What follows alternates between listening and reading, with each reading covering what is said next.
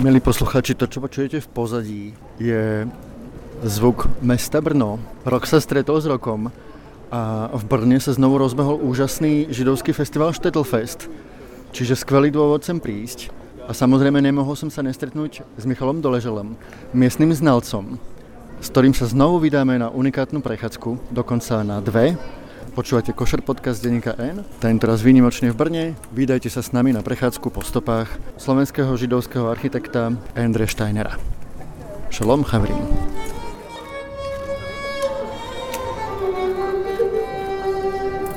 Šalom Michal. Šalom. Mám taký pocit, že slovenským židovským architektom sa v Brně velmi darilo kedysi. To bez pochyby jo. Tak z dnešního pohledu bychom řekli slovenským. V době, kdy tu studovali, nebo v době určitě, kdy se ještě narodili, tak Slovensko ještě neexistovalo. Byli to úhry nebo úherští rodáci, pro které Brno určitě bylo město, které jednak nabízelo studijní možnosti na tehdejší převáž, především německé technice. Stojíme na dnešní České ulici. V době, o které se taky bavíme, to nebyla žádná česká ulice, ale Rudolfská, pojmenovaná podle korunního prince Rudolfa.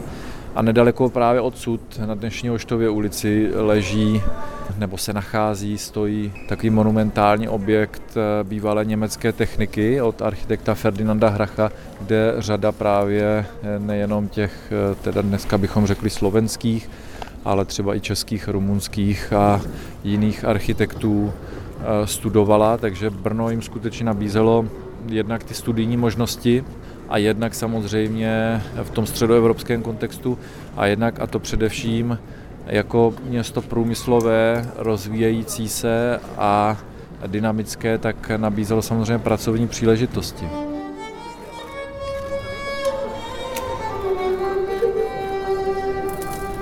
My teraz stojíme na ulici České a pozeráme se na budovu, kde má teraz sídlo Raiffeisen Bank. Je to tak, je potřeba říct, že Česká ulice se nachází v samotném historickém jádru města Brna. Je to jedna z ulic, vlastně jejíž půdorys, jejíž základ sahá vlastně do středověku, v době, kdy město vznikalo ve 13. století. Jedna z těch významnějších ulic, která přiváděla eh, kupce, obyvatele z jednoho z hlavních náměstí, dolního náměstí nebo dolního tržiště, dnešního náměstí Svobody směrem k bráně Veselé, tak je vlastně dnešní Česká ulice. Jak už jsem říkal, její proměna významnější, související vlastně s výraznou obecně proměnou města Brna, je zpěta se závěrem 19. století, s přelomem 19. a 20. století, kdy tady v tomhletom historickém jádru města Brna probíhala takzvaná Velká brněnská asanace, což je záležitost, která se dělá nejenom v Brně v době nástupu moderního věku, častokrát odůvodněná právě hygienickými poměrami a novým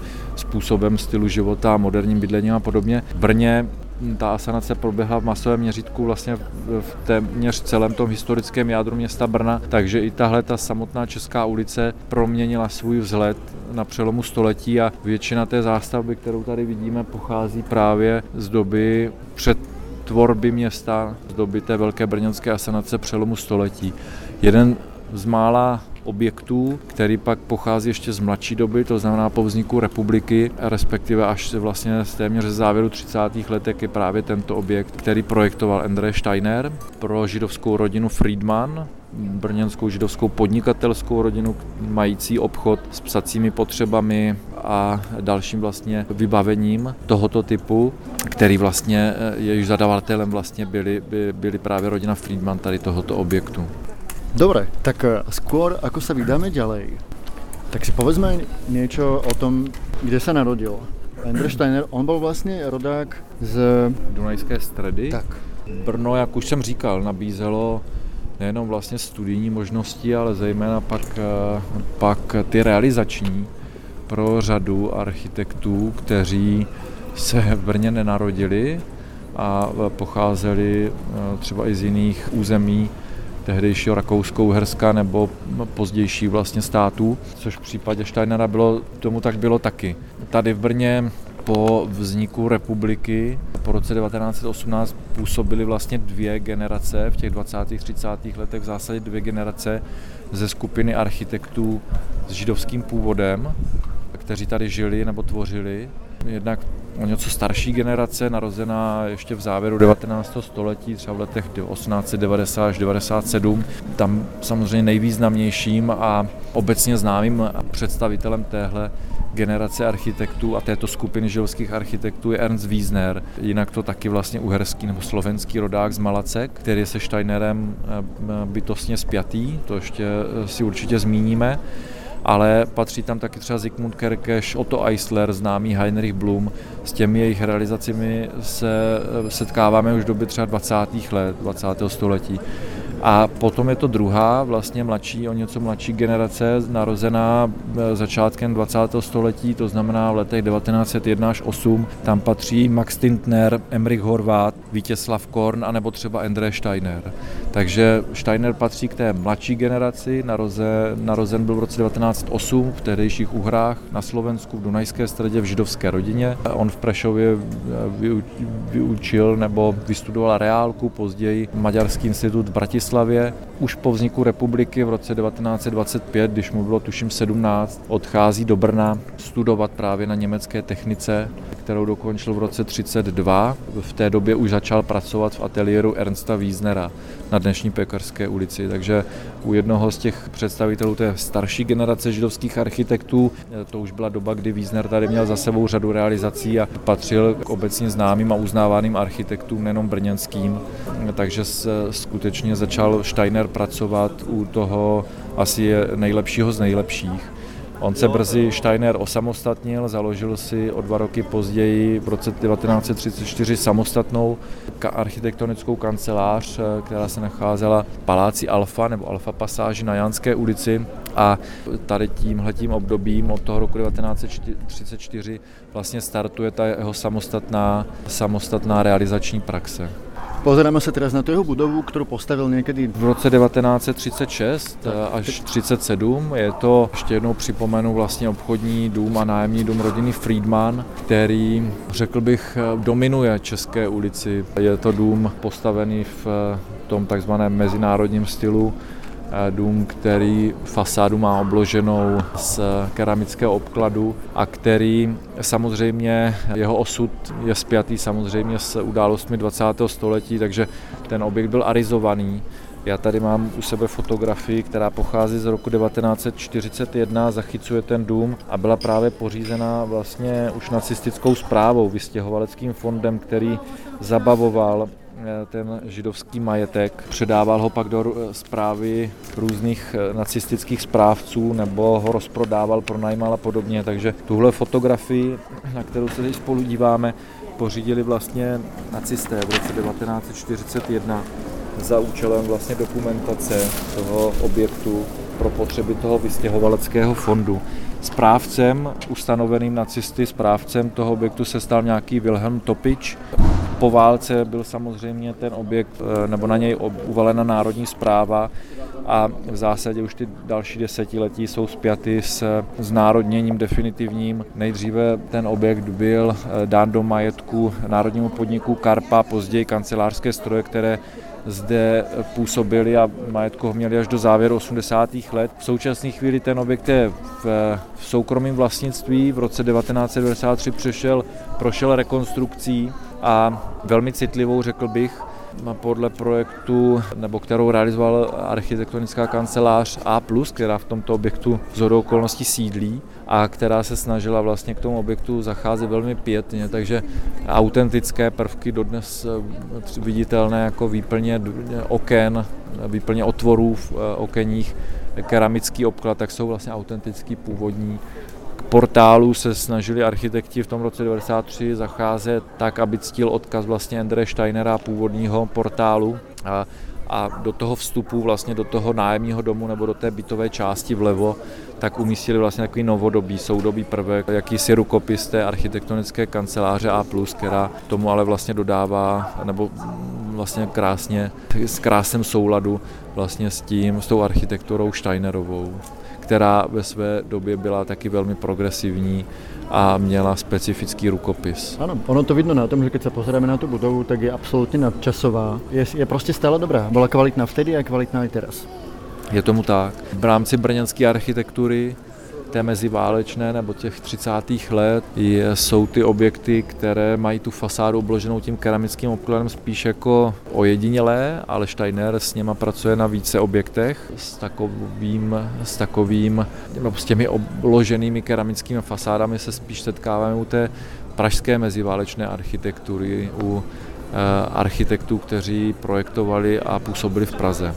A kam se vybereme dále? My se teď vydáme k jeho další realizaci, protože toto je jediná umístěná v historickém jádru města Brna. Ty ostatní bychom museli a hledáme severně od toho historického jádra města Brna, to znamená v části, která se v tom meziválečném období výrazně rozvíjela, urbanizovala. Takže se teď vydáme na ulici Milady Horákové a třídy kapitána Jaroše.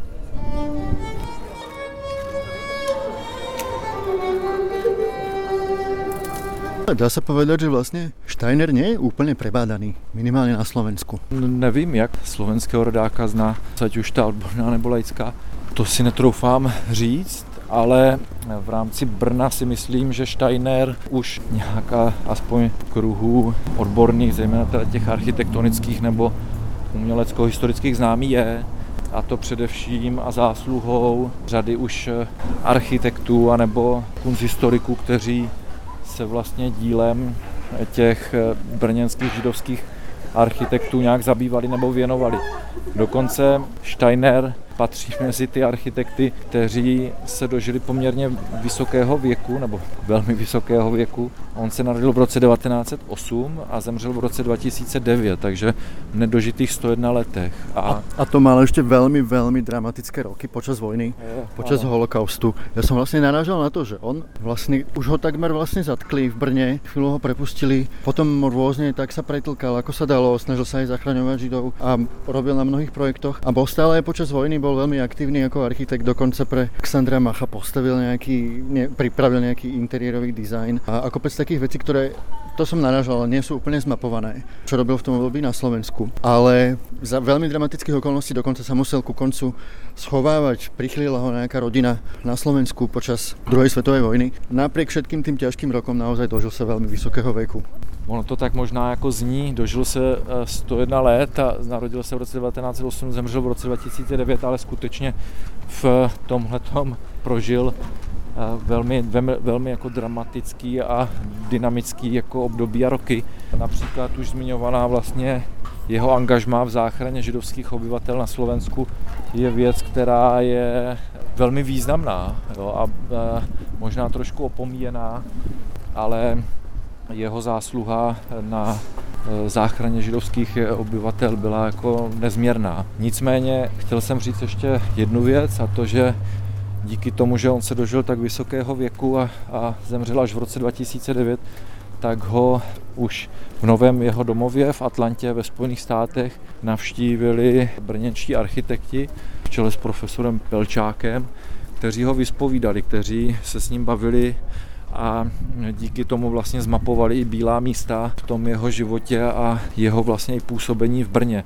Takže to je obrovská zásluha eh, Petra Pelčáka, Ivana Vali a dalších vlastně lidí, kteří, kunsthistoriků, kteří vlastně tím dílem těch brněnských architektů a včetně Steinera se zabývají. Možná z té skupiny těch židovských architektů je ten Steiner ještě vlastně díky tomu jako jeden z těch probádanějších, třeba o tom Vítězslavu Kornovi, už zmiňovanému, nebo Maxi Tintnerovi, tak třeba ty eh, osudy vlastně poválečný nebo válečný vlastně nám unikají dodnes. A čo je ešte zaujímavé, stojí za zmienku pri Steinerovi, keď už si spomínal tie Spojené štáty, tak ešte predtým, ako sa po vojne usadil v Atlante, tak chvíľu žil na Kube kde prostě staval a připravoval projekty velmi prominentným lidem, typu například minister zahraničních věcí a tak dále. Je to tak, ale e, to je taky vlastně paradox e, osudu. Na, toho, na tu Kubu ho přivedla vlastně souhra okolností. Jo. Nedostal totiž výzum do Spojených států amerických, kam zamýšlel vlastně emigrovat e, primárně a to paradoxně A proto říkám o té ironii osudu z toho důvodu, že v rámci právě slovenského štátu během války se podílel na záchraně židovských obyvatel právě skrze oddalování jejich deportací. To znamená v podstatě spolupracoval s představiteli slovenského štátu a po válce pro Američany nebo pro Spojené státy byl eh, vlastně potenciálně nebezpečná nebo neprověřená osoba. A eh, je to vlastně trošku takový paradox, že člověk, který takto vlastně zachraňoval za války životy lidí, tak po válce vlastně pak byl, nebyl v tom sám, osudy třeba Voskovce jsou že, podobné, tak byl vlastně v tom světě svobodném osoba, která byla aspoň těsně po skončení války vlastně neprověřená a nemohla se vlastně dostat do té, do té svobodné země.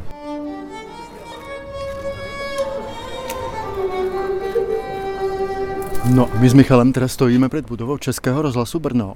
Povieme si za chvíľku niečo o tej budove, ale nestojíme tu vôbec náhodou, pretože hned z diálky na nej vidno je tabula venovaná Ernstovi Wiesnerovi. Je to tak. Tahle budova dnes sídlo Českého rozhlasu Brno, ale v době stavby sídlo České banky Union, tak je objekt, který byl realizován ještě před Steinerovým příchodem do Brna v letech 1923 až 25, takže Steiner, když přichází vlastně do Brna eh, studovat eh, německou techniku, tak už se v zásadě může seznámit s čerstvě dostavěným Wiesnerovým dílem podobě České banky Union a v sousední eh, ulici eh, Zemskou pojišťovnou, která na ten objekt navazuje rovněž od eh, Ernsta Wiesnera. Velmi moderní, progresivní architektura, se kterou Wiesner se vkrádá taky do historického jádra města Brna objekt s plochou střechou, pochozí střechou navíc, objekt velmi čistou, puristickou fasádou a typickým vlastně zase rukopisem Wiesnerovým, kde pracuje s obkladem, kamenným obkladem na fasádě jeho parteru, jeho vstupním portále a e, takovým vlastně vulkanickým kamenem, který používá často u těch staveb na obložení těch šambrán e, okenních. Takže to je vlastně takový typický Wiesnerovský dílo, aspoň z začátku těch 20. let nebo první půlky 20. let a končené vlastně čerstvě v době, kdy Steiner sem do Brna přichází, takže bez pochyby se seznámil nebo seznamoval s tímto vlastně právě dokončeným Wiesnerovým dílem. Můžeme povedat, že Wiesner mal na Steinera velmi formativní vplyv. Bez pochyby jo. V průběhu jeho studií v Brně Steinerových studií v Brně. Tady Wiesner už měl nebo realizoval řadu objektů, i těch, které vlastně prošly nejenom tuzemskými, ale třeba i mezinárodními nebo zahraničními periodiky, takže už ve své době ty objekty byly publikované a oceňované a to samozřejmě ty tehdejší studenty techniky a budoucí architekty samozřejmě nejenom Steinera určitě ovlivňovalo. Dobre, pojďme se pozrieť za roh na tu zemskú banku. Můžeme. Ještě vám prečítame, čo se píše na tabuli, která je umístěna na budově Českého rozhlasu Brno. Ernst Wiesner, narodený 21.1.1890 v Malackách. Zomrel 15.7.1971 v Liverpoole. Architekt Ernst Wiesner patřil k předním tvůrcům brněnské meziválečné architektury. K jeho významným dílům patří i tato budova Českého rozhlasu, původně postavená v letech 1923 až 1925 pro Českou banku Union. Rozhlasovým účelům slouží budova od roku 1950. Portrét Ernsta Wiesnera urobil Rudolf Kundera. A z druhé strany ulice, ako jsme se pozerali na vlastně budovu Českého rozhlasu, tak je, jako Michal vzpomenul, další budova od Ernsta Wiesnera s úplně famóznou, famózným vstupem. My jsme v podstatě jenom obešli blok do eh, sousední ulice Mozartovi, a v návaznosti na Českou banku Union, dneska Český rozhlas, je objekt, před kterým stojíme, původně Moravská zemská pojišťovna, dneska Krajské státní zastupitelství a opět vlastně je to by tady Wiesner používal trošku jiný materiál, jiné prvky, ale vlastně v zásadě stejný rukopis Wiesnerův puristická fasáda. Jediným vlastně dekorem nebo nějakým výrazným prvkem na fasádě se stávají vlastně šambrány kolem oken. To známe třeba i v případě jedné vůbec z prvních realizací význa na Brně, takzvaný Gutmanův dům na Údolní ulici. Fasáda je velmi obdobná a nejvýraznějším asi prvkem celého toho objektu se stává ten vstupní portál, který nás jako vlastně eh, přivádí do toho objektu. Ten pozdější osud této budovy je, dejme tomu taky, tragický, protože 15. března 1939 vlastně už první nacistické jednotky které okupovali, začali okupovat město Brno, tak objekt eh, obsadili, stala se z něj ústředna brněnského gestapa. Takže v tom období březen až listopad nebo prosinec 39 zde právě sídlilo gestapo a odtud vlastně byly prováděny ty první zatýkací eh, akce, akce vůči brněnským obyvatelům. Po zrušení vysokých škol po 17. listopadu 39 pak eh, to gestapo přesídlilo do dnešní právnické fakulty na Veveří. Já si teď nejsem jistý, kdy Steiner byl zatčen přesně, ale buď odsud, anebo právě z budovy právnické fakulty gestapo si přišlo vlastně i pro Steinera. A když se dobře zadíváme na ten vstupní portál, tak dodnes vlastně na tom úplně horním eh, soklu toho portálu kamenného vidíme vlastně ještě jako původní nápis nebo respektive negativ toho původního nápisu, který tam byl umístěn Moravská pojišťovna. To byla malá odbočka od Steinera k Wiesnerovi a my teda pokračujeme v stopách Andre Steinera. Jdeme... Pustíme to historické jádro města Brna a vydáme se na dnešní ulici Milady Horákové a třídu kapitána Jaroše, kde najdeme v těsném sousedství hned dvě Steinerovy realizace.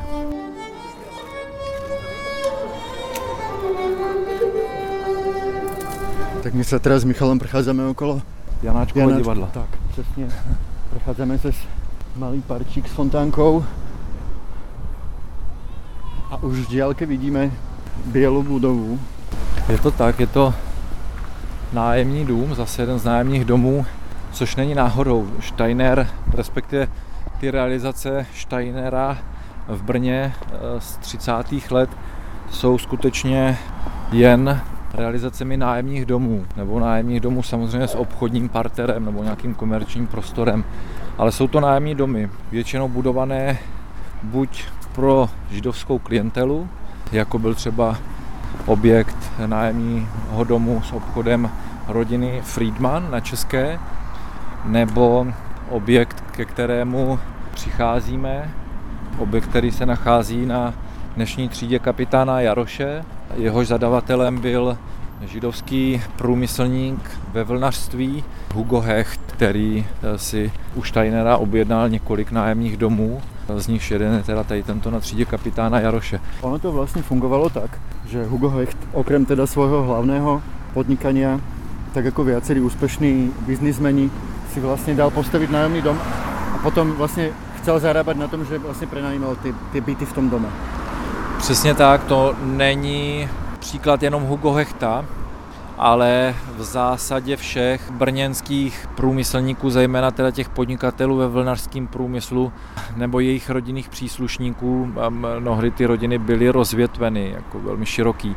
Podnikali v různých jako sférách a oblastech. Z dnešního pohledu nebo dnešními slovy řečeno developery byly, byla řada z nich, ať už rodina Šťastný, eh, ikonická, ať už rodina Levber, nebo třeba i právě zmiňovaný Hugo Hecht, takže eh, kromě toho skutečně jejich primárního podnikatelského eh, zájmu v tom vlnařství, vlnařství nebo vlnařském průmyslu, tak eh, výraznou vlastně takovou podnikatelskou aktivitou tvořila vlastně i ta výstavba těch nájemních domů v městě Brně.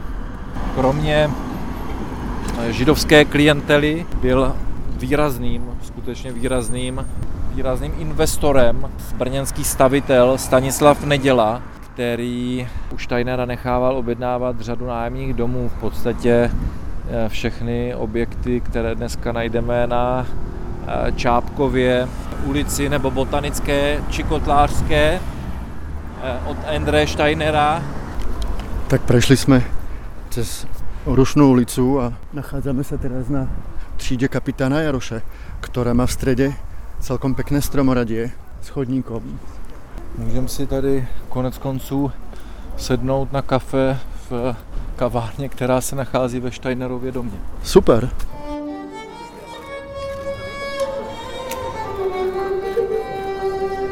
Takže my jsme se s Michalem usadili vo velmi příjemné kavěrničke vonku na chodníku.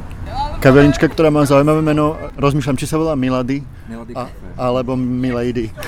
Asi Milady? Jako Milady Jako Horákové. Milady Horáková, nebo Milada Horáková, podle blízké ulice, ale není to jediná kavárna, která je umístěná ve eh, objektu od Endre Steinera. Ta, tu druhou abychom našli na dnešní Gorkého ulici, původně Falkensteinerově ulici, která teda byla pojmenována po brněnském podnikateli a mecenáši a, a zakladateli řady různých sociálních projektů. Po válce teda přejmenovaná Gorkého, kde se nachází tak objekt od Endre Steinera. Je to nájemní rohový dům na nároží teda ulic dnešní Čápkovy a Gorkého a tam bychom v přízemí našli kavárnu, která se jmenuje Steiner. Odkazuje právě k Endre Steinerovi, architektu a autoru toho objektu, ve kterém se ta kavárna nachází a jeho, eh, její tvůrci eh, této kavárny, architekti Rusína Bala z architektonické kanceláře RAV, vlastně tímto vzdávali hold a poctu vlastně Endre Steinerovi. Tak to je velmi příjemná prechádzka z kaviarny do kaviarny. Ano, ano. Ale kým se vydáme do té druhé kaviarny, tak ještě ostáváme tu u Milady. Už zvonku vidíme teda něco, co je podobné s tou našou prvou budovou, kterou jsme si boli pozrieť a to je právě to obložení. Zase jedna ze Steinerových realizací, kde na fasádu používá keramický obklad a budeme to moc vidět i v blízkém domě na ulici Milady Horákové. Tento dům specifický v tom, že byl dokončen, dokončen až po vzniku protektorátu. A jak už jsem říkal, jeho investorem, zadavatelem byl brněnský průmyslník, developer a také belgický konzul Hugo Hech, majitel továrny na vlněné zboží, který vlastně už ten nedočkal realizace a dokončení této stavby, protože sám vlastně díky židovskému původu musel opustit, opustit Československo. Hugo Hech si Eh, u Steinera objednával jednak ještě dva další nájemní domy v Brně, ale také ještě v roce 1939 úpravu bytu v areálu jeho továrny na ulici Cejl nebo mezi Cejlem a Špitálkou. Takže patří, patřil vlastně k Steinerovým určitě výraznějším nebo častějším zadavatelům ale eh, tím nejčastějším zadavatelem u Steinera byl český stavitel, brněnský stavitel Stanislav Neděla, který vlastně záměrně skupoval parcely, stavební parcely ve vznikajících nových ulicích právě v severní, severně od historického jádra města Brna, to znamená na dnešní ulici Botanické Čápkově, Kotlářské a Steinerovi pak svěřoval projekci těch, těchto nájemních domů. Tady tenhle objekt je vlastně teda nejmladší, nejmladší a poslední brněnskou Steinerovou realizací a pravděpodobně i tady vlastně gestapo Steinera vlastně zatýkalo záhy vlastně po vzniku protektorátu. Ten dům Gohechta na dnešní třídě kapitána Jaroše tak eh, je umístěný v souboru nájemních domů, velmi reprezentativních nájemních domů, které tady vznikaly od 60. let 19. století v době, kdy město srůstalo s předměstími a právě kdy severně od toho historického jádra začaly v té druhé půlce 19. století vznikat podle vídeňských nebo pařížských vzorů eh, vlastně nový čtvrtě nebo nový reprezentativní eh, ulice, ať už je to tato třída kapitána Jaroše, původně Alégase, proto ji dominuje vlastně tady tahle ta středová alej, nebo obilní trh Jaselská, Marešova a podobně, což jsou objekty, nebo což jsou ulice nebo části města, eh, kde se nachází architektura závěru 19. století, měšťanská architektura, velmi reprezentativní a jejichž investory v řadě případů byli právě brněnští, němečtí nebo židovští podnikatele, investoři. Takže ještě v meziválečném Československu nebo v meziválečném Brně, tak byla třída kapitána Jaroše a ty přilehlé ulice, tak v nich dominovalo právě židovské obyvatelstvo nebo židovští majitele těchto nemovitostí. Oproti jiným zbytkům vlastně území města byla tahle ta část a ulice Hlinky vlastně majoritně vlastně na židovskými podnikateli.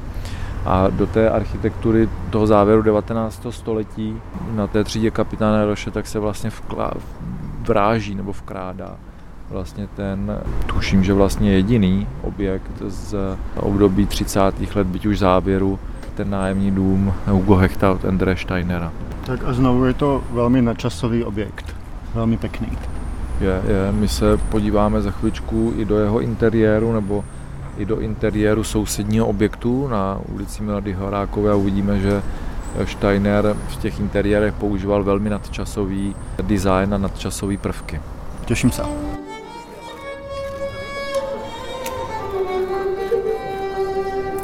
Máme šťastie, že tento bytový dom je otvorený a jdeme nakoknout. Pojďte s nami.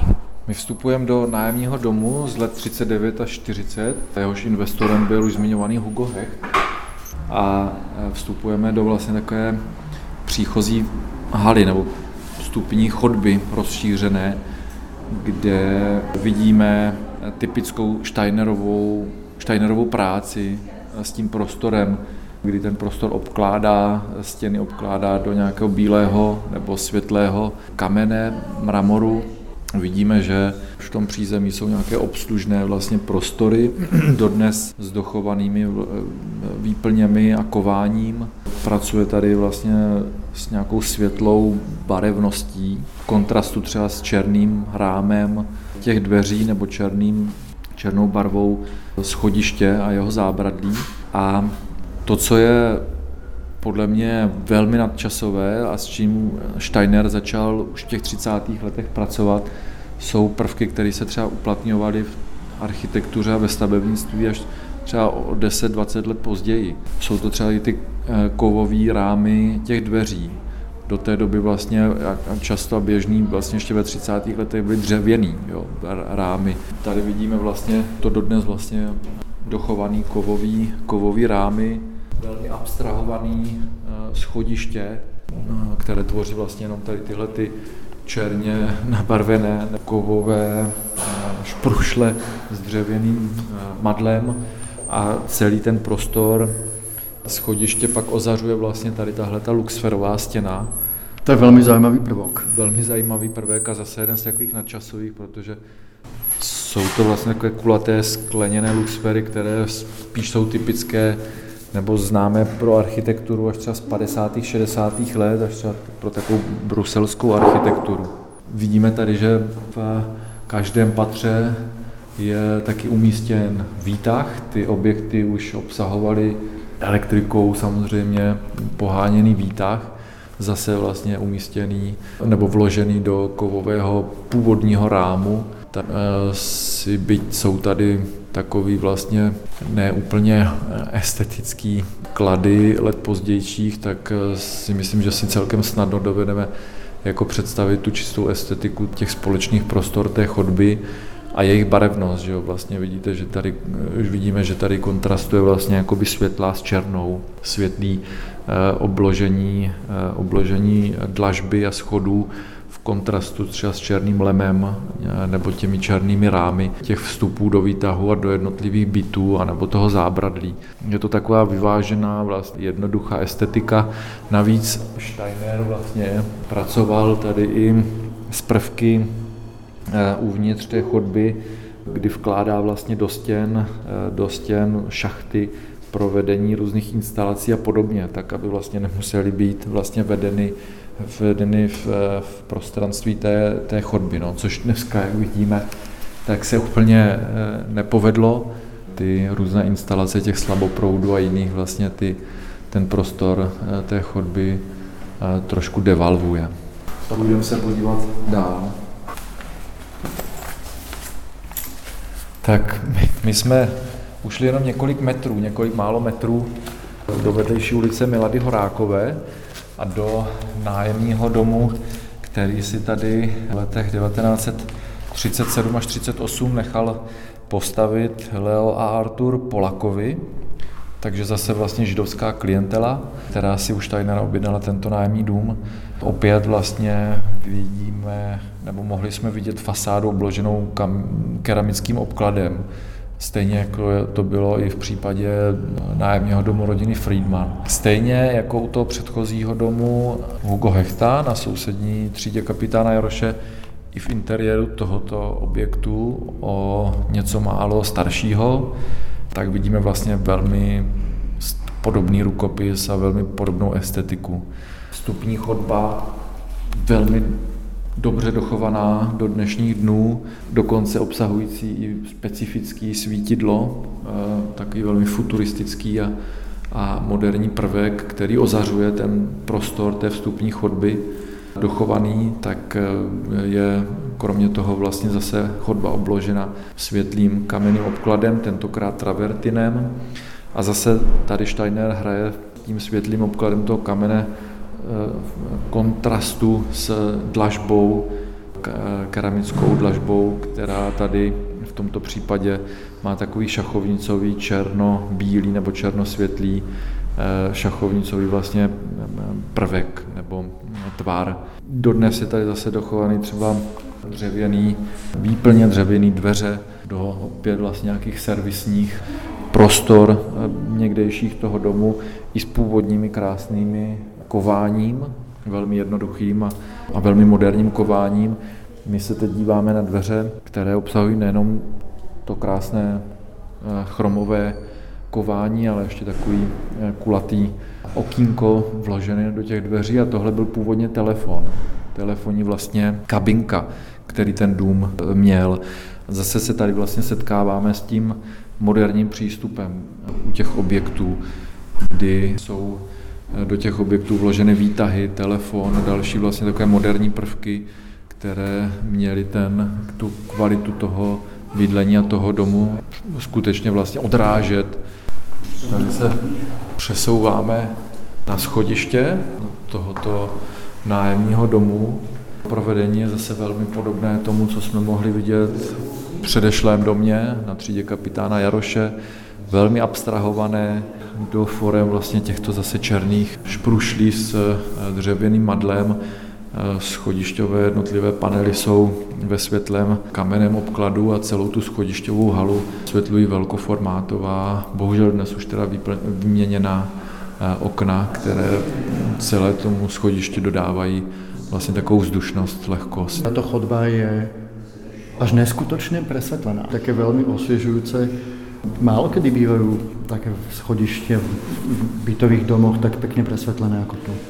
Eh, je, je to trošku jinak, než, než jsme viděli eh, v domě na třídě kapitána Jaroše, kde tu schodišťovou halu ozařují ty skleněné luxfery a, a ta eh, chodba vlastně taková více temnější, nebo ne tolik ozářená, tak v tomto případě skutečně ten hlavní prvek tvoří vlastně ta práce s tím světlem, která skutečně té, celému tomu schodišti dodává obrovskou vzdušnost a navíc ještě s pohledem vlastně, když člověk vstupuje nebo stoupá vzhůru eh, po tom schodišti, tak s krásným vlastně výhledem do zeleně toho vnitrobloku. Jediná škoda, že, že jich vyměnili nějakými plastovými oknami, lebo jinak by to bylo naozaj famózné. Jo, to, to je bohužel. Nicméně as, alespoň oproti tomu předchozímu domu tady v interiéru, v těch společných prostorách toho domu nevidíme sítě a kabely, eh, skutečně všechno schováno do těch původních vlastně šachet, které jsou tady vlastně v chodbě taky viditelné a schované vlastně za takovými chromovými dvířky autentickými, tak vlastně plní ten svůj účel ještě dnes, vlastně po 80, více jak 80 letech. A zase se tady setkáváme vlastně s takovou, nebo můžeme tady mnohem víc jako cítit a vnímat tu jednoduchost toho designu, kdy ten interiér eh, vlastně nic neruší, nic nenarušuje. Vidíme tady pouze zase kovové rámy vstupních dveří do jednotlivých bytů, na každém patře eh, umístěné proti sobě dva vstupy do dvou bytů a mezi nimi vlastně vložen zase do kovového rámu výtah, výtahová šachta. A to je vlastně vše. To jsou veškeré prvky, které vlastně tvoří ten interiér té, té chodby tohoto domu. Já tady mám obrázek, sken z časopisu Měsíc, což byl jeden z periodik meziválečných, který se věnoval umění a architektuře. Je to reklama na stavební podnik inženýra Boleslava Bloutka, jednoho z brněnských stavitelů, který provedl stavbu tohoto domu podle projektu Andreje Steinera. Je to reklama, kterou Boleslav Bloudek, která si v časopise Měsíc nechal tak to udělat s fotografií vlastně tohoto domu Leo a Artura Polakových na ulici Milady Horákové, pravděpodobně těsně po jeho dokončení, takže můžeme vnímat vlastně tu krásu té architektury v je, její původní podobě, včetně právě i výplní oken, které už se teda bohužel dneska nezachovaly, nebo i velmi jednoduchého řešení a čistého těch komerčních prostor nebo portálů do těch komerčních prostor v přízemí. Ale naozaj musíme povedat, že ten fórik s tou lampou, mm-hmm. keď vojdete do toho bytového domu, je to naozaj futuristická věc. Ono asi mal Endre Steiner i trošku smysl pro humor. Nevím, jestli pro humor, ale jako smysl pro estetiku a pro vlastně vyhrání si s tím interiérem a s prostorem, tak měl bez pochyby jako velkou. No.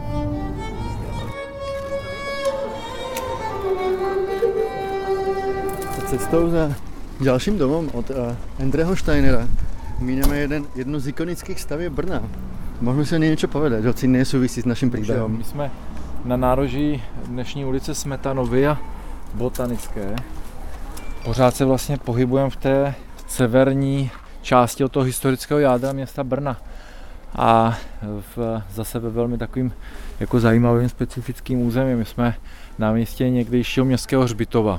Tady vlastně na konci 18. století vznikl městský hřbitov za hradbami města v důsledku josefínských reform, které vlastně přikazovali nebo zakazovali z hygienických důvodů pohřbívat uvnitř města, opevněného města, tak vznikl v Brně hřbitov, městský hřbitov za hradbami a to tady v těchto místech. On měl přibližně stoletý vývoj, protože jeho ukončení a konec pohřbívání v tomto prostoru eh, je zpět s 80. lety 19. století kdy během téhleté doby jeho vzniku, jeho zániku vlastně je zase možný hezky vidět vlastně tu obrovskou dynamiku a nastartovanost toho města, Brna, kdy v průběhu vlastně jeho existence Brno se zbavuje hradebního systému, vzniká na jeho místě okružní třída podle vídeňského vzoru, město srůstá před, s předměstími, vznikají právě ty reprezentativní nový čtvrtě, jako je ta třída kapitána Jaroše, Obilní trh, Jaselská, Meršova, vlastně umístěné všechny tímto severním směrem. E, začíná se proměňovat to historické jádro města Brna v podobě té velké brněnské asanace a do toho vlastně tady tenhle ten hřbitov jako relikt ještě jakési minulosti, byť teprve stoleté, tak už sem nepatří a proto je vlastně zrušen a zřízen nový na Vídeňské ulici ústřední hřbitov, který je tam dodnes. A tenhle ten hřbitov se mění částečně v park, částečně ho protíná tato ulice Smetanova a na ní pak vznikají tyhle ty secesní stavby od architekta Vladimíra Fischera, stejně tak jako tento nárožní takzvaný švédský dům. Jakási taková ikona, nebo ikonický dům. Vladimír Fischer je taková pozoruhodná postava brněnské architektonické scény. To byl architekt, který si prošel od této secesní architektury až po tu funkcionalistickou takzvanou podobě třeba kostela svaté Augustína na Kraví hoře na náměstí Míru. Jehož je taky autorem. Ale vedle tohoto objektu takzvaného švédského domu směrem do Botanické ulice vidíme čistou, krásnou, teda funkcionalistickou práci nájemního domu architekta Otto Eislera. Otto Eisler patřil právě do skupiny brněnských židovských architektů, takže se Steinerem se určitě znal, byť Eisler byl starší. Eisler eh, svébytná postava té brněnské architektury meziválečné, zejména se svými bratry Mořicem a Arturem vlastně opanovali eh, taky vlastně tu, tu brněnskou architekturu do jisté míry. Můžeme se konec konců Eislerovi třeba věnovat někdy příště. Takže tady vidíme takový kontrast eh, architektury závěru 19. století s objektem z 30. let. Tak, to byl švédský dom. Hovorí se mu tak podle té malby, že? Říká se mu tak, eh, protože on má výjev orientovaný směrem do Smetanovy ulice, který zachycuje obléhání Brna Švédy v roce 1645 během 30 leté války, což byla taková jako významná událost dějiná Brna, protože brněnská posádka, brněnská menšina se ubránila švédské přesile. Takže dodnes vlastně v povědomí Brňanů se k této události váže řada pověstí a legend a podobně. Takže tady tahle ta událost eh, obléhání Brna Švédy a jeho, jeho obranu znázorňuje tento výjev, doprovázen ještě portréty brněnského velitele té, nebo té obrany Louis Raduj de Suše a zase naopak švédského generála, velitele teda těch švédských vojsk Linarda Torstensona. A mezi tím je vlastně ještě umístěný portrét, taková ikona, ještě středověká nebo možná starověká, takzvané eh, černé matky boží, kterou věnoval Karel IV. svému bratru eh, Janu Jindřichovi při eh, svěcení kostela svatého Tomáše a ta ikona se v době toho obléhání Brna Švédy stala takovým místem, kam se Brňané chodili modlit za to své město, takže se stala vlastně tím, tím duchovním výrazem nebo portrétem té brněnské úspěšné obrany. A musíme povedať, že ten dom je naozaj v velmi peknom stave. On prošel nedávno rekonstrukcí, relativně vlastně citlivou. Představuje jako skutečně takový moderní bydlení závěru 19. století pro nějakou střední nebo vyšší vrstvu tehdejších obyvatel města. Tak, to byla legenda brněnské architektury a my pokračujeme dále v naší cestě za dílami Andreho Steinera.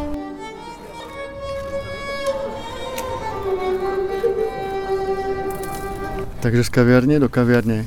Sedli jsme si s Michalom do kafe Steinera. Ako názov kaviarně napovedá, tak tento dom naprojektoval Endre Steiner.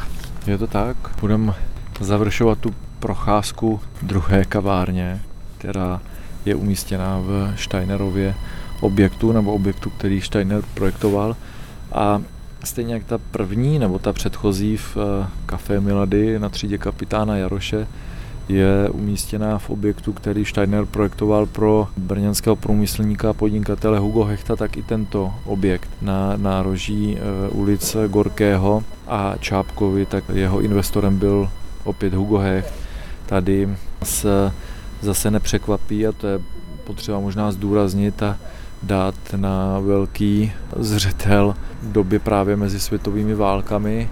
Nás nepřekvapí neskutečná dynamika a rychlost, jakou ty objekty byly stavěny. Tenhle ten dům, jeho povolení ke stavbě bylo vydáno 14. prosince 1937 a o necelý rok později, 6.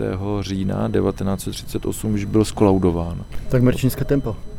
Neskutečný, vlastně s ještě ohledem na to, jaká vlastně se používala technika, jak náročné a jakými prostředky se dopravoval stavební materiál na staveniště, tak tahle dynamika té, té stavby je pro nás vlastně dneska nepředstavitelná a nedosažitelná. E, to zásadní, co se oproti té době e, změnilo, je neskutečná vlastně byrokracie, nárůst vlastně všech možných norem. Proto vlastně, e, když se díváme na Steinerovy objekty, na nájemní domy, které tu vlastně po sobě zanechal, tak naprostá většina z nich pochází právě z těch let 36 vlastně až 39. To soubor několika vlastně nájemních domů, které on ve velmi krátkém čase musel naprojektovat a které vlastně ve velmi krátkém čase taky byly zrealizovány. A když se na to vlastně podíváme, tak nás nepřekvapí, jak eh, v těch 20. a 30. letech se to Brno skutečně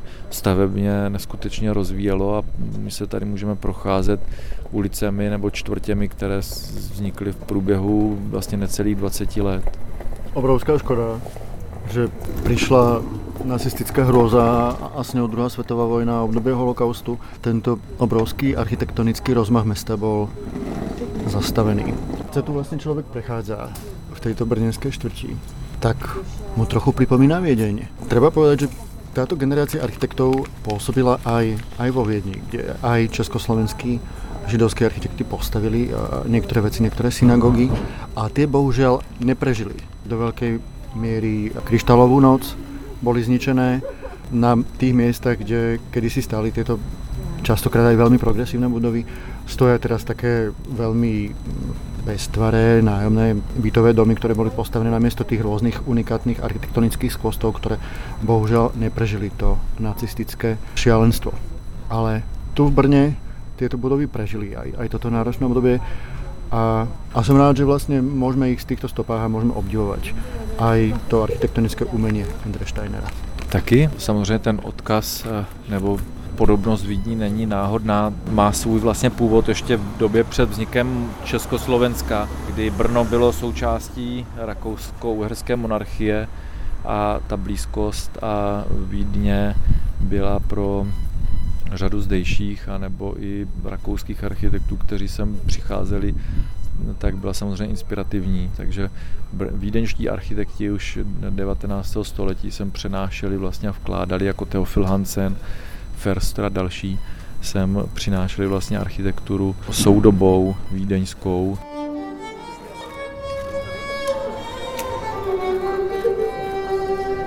Keď už sa rozprávame o Andre Steinerovi, tak nie je to len jeho umenie architekta, ale aj umenie žiť, umenie prežiť a, a hlavne byť dobrý človek. Andre Steiner byl skutečně hrdina. To bez sporu, no. Jakoby to, co mě možná na těch jako domech, že nejsem architekt, jo. Takže já ty domy vždycky od dětství jako vnímal, jako součást vlastně té městské krajiny a velmi mě jako fascinovali, některý se líbili, ten kolem kterého jsme procházeli, jako ten švédský dům zmiňovaný, tak ten samozřejmě už od dětství mě vlastně jako fascinoval, inspiroval. Určitě stojí za moji vlastně už ranou jako láskou k architektuře a k umění. Později se to ve mně vykrystalizovalo spíš vlastně právě k tomu funkcionalismu a anebo i nějakým pozdějším směrům té architektury, ale víc než jako ta architektura, tak mě jako vlastně fascinovaly ty příběhy těch lidí, lidí, kteří tam žili, lidi, kteří si ty domy nechali postavit nebo je projektovali. A ten Steiner vlastně bylo by asi jako příliš plochý, kdybychom ho vnímali jenom jako jednoho z těch architektů, kteří v Brně působili a zanechali tady po sobě vlastně nějaký kvalitní a hezký domy, ale že je nutný vlastně vyzvednout vlastně i ten jeho jako životní příběh a hlavně ten příběh po té okupaci, protože sám zatčený gestapem, sám mu na základě vlastně toho jeho rasového židovského původu z hlediska tehdejší té terminologie hrozila vlastně deportace a smrt a on odešel na Slovensko a na Slovensku vlastně se spolu podílel a spolu organizoval vlastně záchranu židovských obyvatel. Jo? A to je ukázka toho, že vlastně jako okolnosti, které nastaly, tak jednoho z, z nejzaměstnanějších architektů závěru 30. let a, a člověka velmi v Brně váženého, tak vlastně ten osud přivedl do situace, kde se jako zachovával jako člověk, no, kde zachraňoval další lidský životy. A to si myslím, že je na Steinorovi teda hodně inspirativní a hrdinský. Pevne verím, milí poslucháči, že ste si našu prechádzku v stopách Andreho Steinera, rodáka z Dunajskej stredy, užili. A mňa by celkom zaujímalo, či v Dunajskej strede má nejakú tabulu alebo nejakú spomienku. Tento ich slavný rodák. Možno sa tam niekedy vyberieme, keď pôjdeme natáčať Košer podcast na juh Slovenska. A pre vás máme ďalšiu dobrú správu, že s Michalom budeme pokračovať. Aj budúci týždeň prejdeme sa nočným Brnom. Prejdeme si niekoľko nádherných zaujímavých židovských víl. Možno by si mohl dát nějaký sneak peek, co nás čeká. Určitě dáme takovou eh, udičku a těšení se na další podcast, který bude skutečně věnovaný těm pilovým stavbám Masarykovy čtvrti a zakončený v krásné funkcionalistické, skoro autenticky zachované vile Vital z roku 1932, také od jednoho z židovských architektů Heinricha Bluma. Velmi se těším. Svetom architektonických diel Andreho Steinera nás prevádzal Michal Doležel. Počúvali ste Košer podcast denníka N. Vám všetkým želáme veľmi pekný týždeň. Šauatov. Thank you.